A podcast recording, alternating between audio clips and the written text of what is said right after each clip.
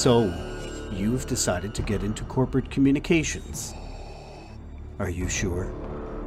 You're paid to find the right words, but ask anyone in the profession to explain simply what they do for a living, and they can't.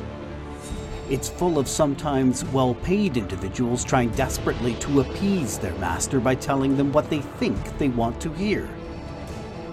Sometimes the pay isn't good at all, but the hours are long. And credit for hard work? Not this profession. Spin, reframing the question, changing the focus, torque, propaganda, nudging, emotional blackmail. Better learn these terms. Today on Stories and Strategies. Give yourself to the dark side. Are you really sure?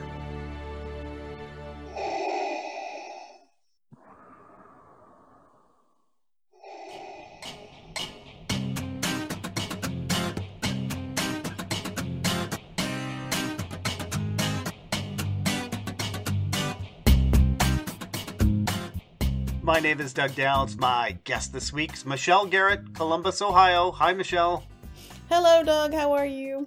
You guys are in a heat wave right now in Ohio. Is that right? It's it's been really, really steaming hot last few days. Yeah, off and on. Yes. so, what are there pools? What what do people do in Ohio, in Columbus in particular, big university Yeah. town? Uh, what do you do when it's that hot outside? Well, I mean, first of all, every home has air conditioning, which I learned when I lived out west. That's not the case. So um, that's a big deal, of course, central air. And uh, we stay inside a lot and turn on the air conditioner. But there, yeah, there are pools and water parks. And um, we have a really nice um, zoo and water park here in Columbus. So a lot of people come and, and visit that. And um, yeah, so just the just the norm, I guess. People. Yeah, I've heard you have an amazing zoo. That's that's got to be on my bucket list for sure. It's very nice. Yes. I'm not a big water park person, but when my kids were younger, we did uh, sometimes head over there as well. So it's all connected. You can spend a whole weekend over there if you want. So Awesome. Michelle, you're a freelance PR consultant and writer. Some of your focus includes small businesses, startups, marketing agencies, corporations around the world, really.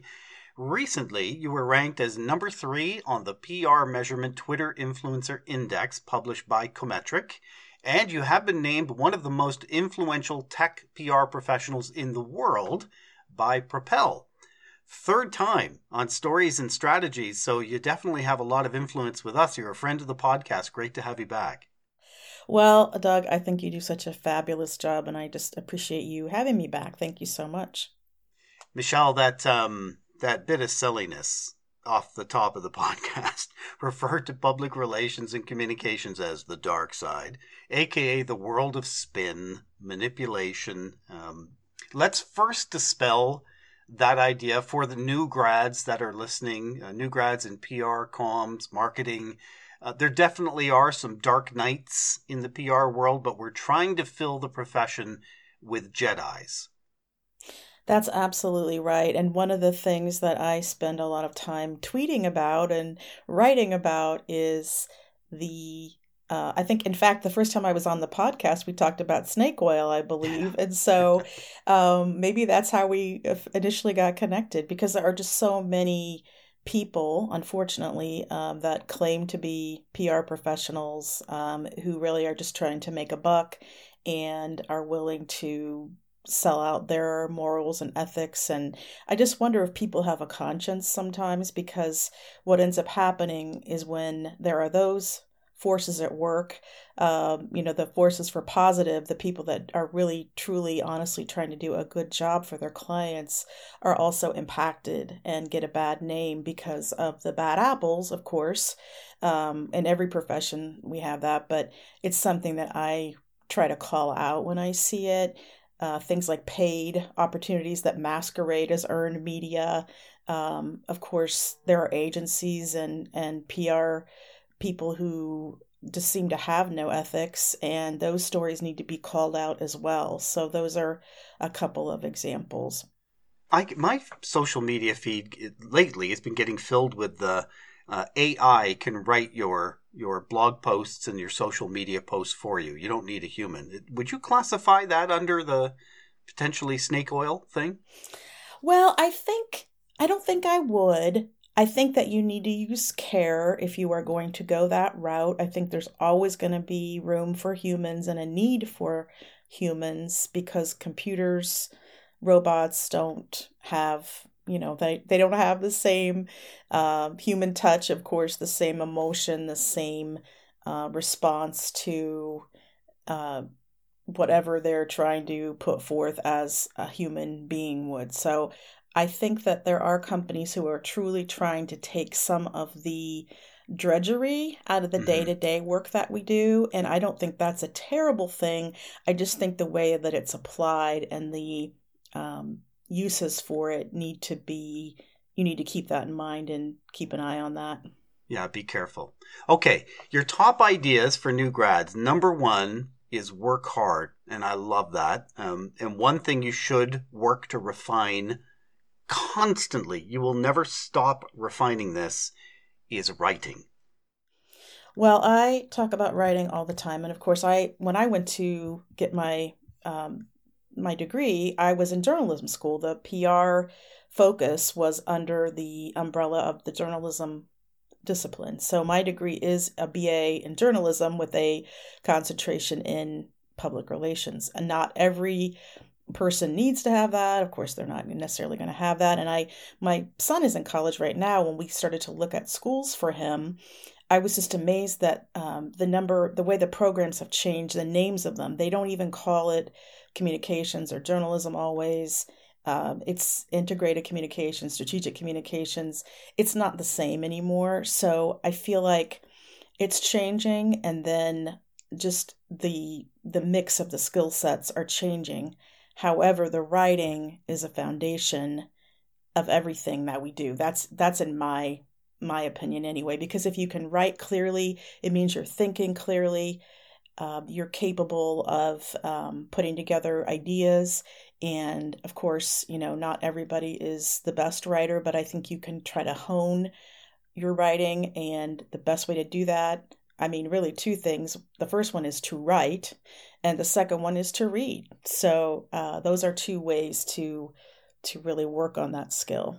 Yeah, I yeah, and I'm with you as you know 100% on that. Even there's writing for ultimately the words I've written to be read um, by someone, and that could be an outside audience, but more than that, even it's usually it's my manager, my vice president, my CEO. It's internal audiences, um, and learning how to write in different ways. But there's also writing.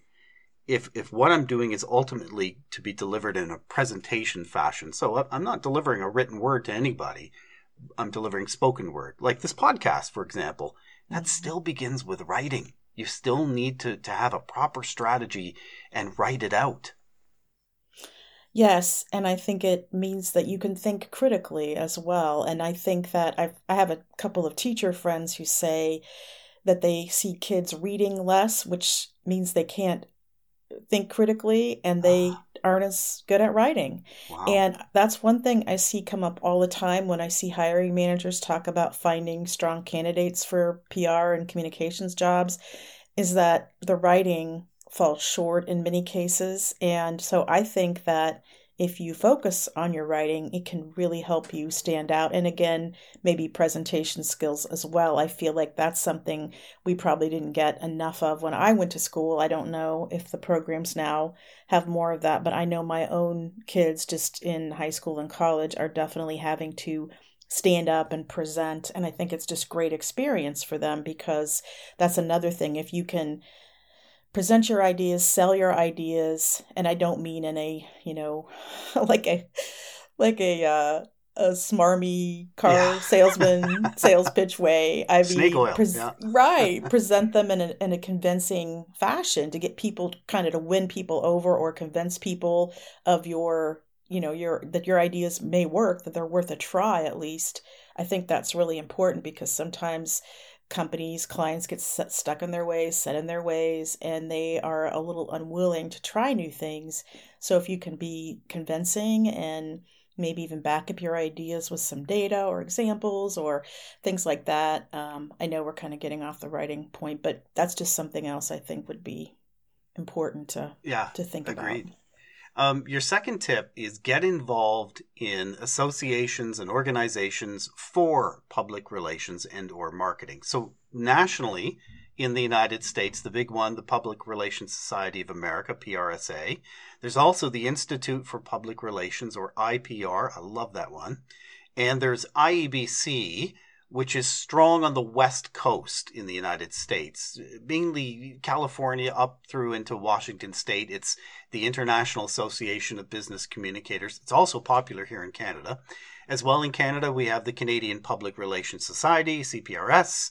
Worldwide, the biggest is the Public Relations and Communications Association, or PRCA, which was born in the UK but is really is international now under the leadership, the great leadership of Francis Ingham.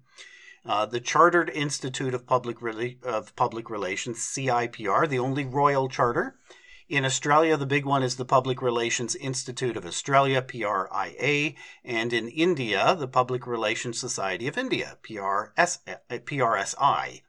There are countless more, but they tend to be members themselves of one or both of the two global entities the International Communications Consultancy Organization, the ICCO, or I've heard people call it the ICO and the Global Alliance. We've provided links to all of those in the show notes. Bottom line is is uh, find a, a, PR association. Um, I, in my mind, the values all tend to be kind of similar and the same, but find one whose values you you agree with and become a member of the association, an, an active member. Yes, that's a good point. To, in my opinion, joining is really just the first little step. You really need to get involved. You need to volunteer because that's how you'll meet people.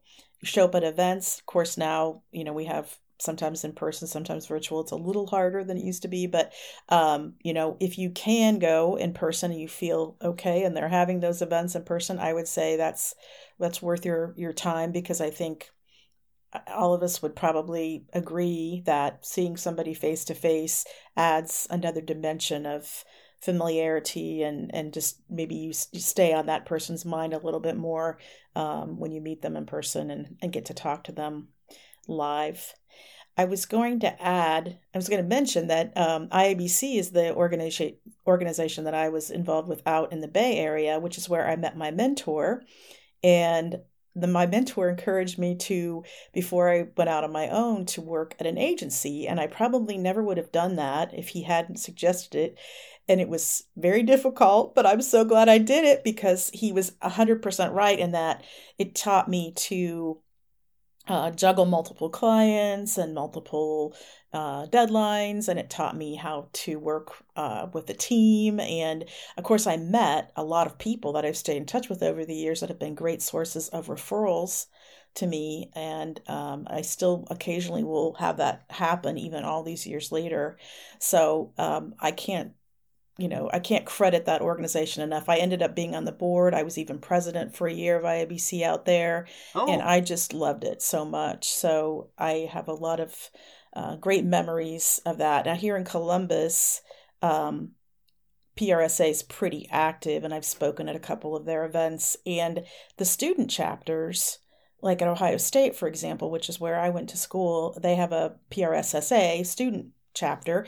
And then I know with some of them, if you are in that chapter, then you transition as you graduate to the um, professional chapter. You save money. They have special memberships, special you know deals for students that are entering the profession. So I think it's great to maybe get your foot in there as a student and then transition it uh, as you graduate to a professional membership.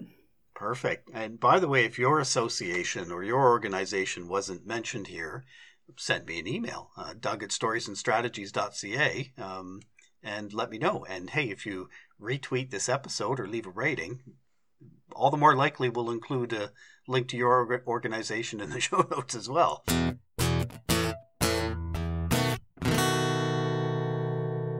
A 2019 report by the BBC found consumers are more engaged during the branded parts of a podcast than they are during the rest of the content. A 12% higher memory encoding. That same study found podcasts increase awareness of your brand by 89%, favorability of your brand by 24%, and purchase intent, whatever that means for you, by 14%. Maybe a podcast is right for you and your brand. Send me an email personally and let's just talk about it. Doug at storiesandstrategies.ca. Let's talk podcasts.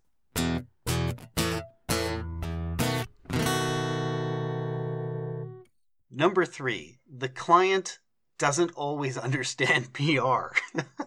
I would counter that with with uh, rarely understands PR, but I have found this to be true not only um, to external clients as a consultant, but with you know vice presidents that I work with of operations or or CEOs or gosh even ugh, VPs of communications um, that I've worked with. There's lots of misunderstanding about what real public relations and communications is. Absolutely. It's astounding, in fact, to me, uh, that I mean, people in these roles, and again, I'm not talking about anybody specifically. You know, nobody should should you know think that I'm talking about them. But um, I do see this as an issue because it makes it very difficult to uh, find success for a client who doesn't understand even what PR is or comms is and what we do and how it works. And it's not ads, it's not paid ads. You know, it's not like we can, you know, put something out there and on Tuesday it's going to show up on page three and say X, Y, and Z. It doesn't work that way. And I think that there's a lot of confusion. And in fact, when I give talks, I often have a slide that compares advertising with public relations, paid media, earned media. It's not the same thing.